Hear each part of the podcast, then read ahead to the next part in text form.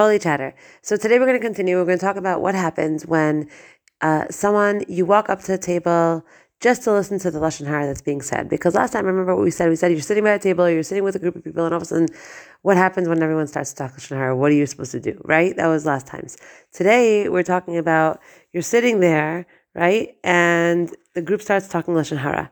Right? The group starts talking lashon hara. So now if Chafetz says it makes it, he says like this. He says the halachos, it's meant only if you are sitting in a group and while you're sitting there, someone talk, starts talking lashon hara. That was last time, but he says that if you're already talking lashon hara and somebody comes over purposely in order to listen, not to give any kind of mussar or anything like that, just to hear what's being said, right?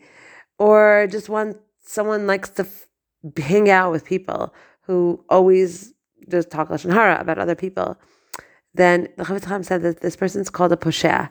Like if you're coming over willingly to sin, right, just to hear the latest gossip and to see what's going on, it's considered a poshea. It's a person that who sins willingly. And it says in that in the will of Rav Eliezer Hagadol, it says that he wrote to his son there. He said, "Keep away from groups who tend to talk lashon hara." He says, "For when Hashem writes down the conversations that they have, and Sefer HaZichronos, in the book of remembrance, all the participants, participants, even those who haven't even opened their mouths to speak, you're just sitting there. You're not partaking of the conversation. You're not adding to the fire. You're just sitting there. He says, even those people will be given a terrible name in Shamayim.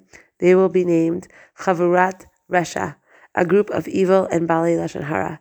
Says that just sitting with people um, that you know habitually speak Lashon Hara, even if you're not actually part of the conversation and you're not talking, sitting there, you're considered part of the chavura.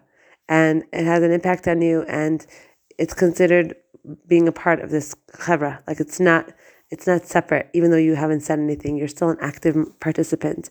Chafetz Chaim says it's forbidden to live in a place where people habitually talk Lashon Hara.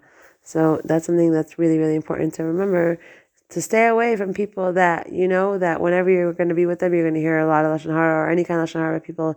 It's better to just stay away or steer clear of those kinds of conversations. That's our halacha for today. We'll take it tomorrow. Take care. Have a good night.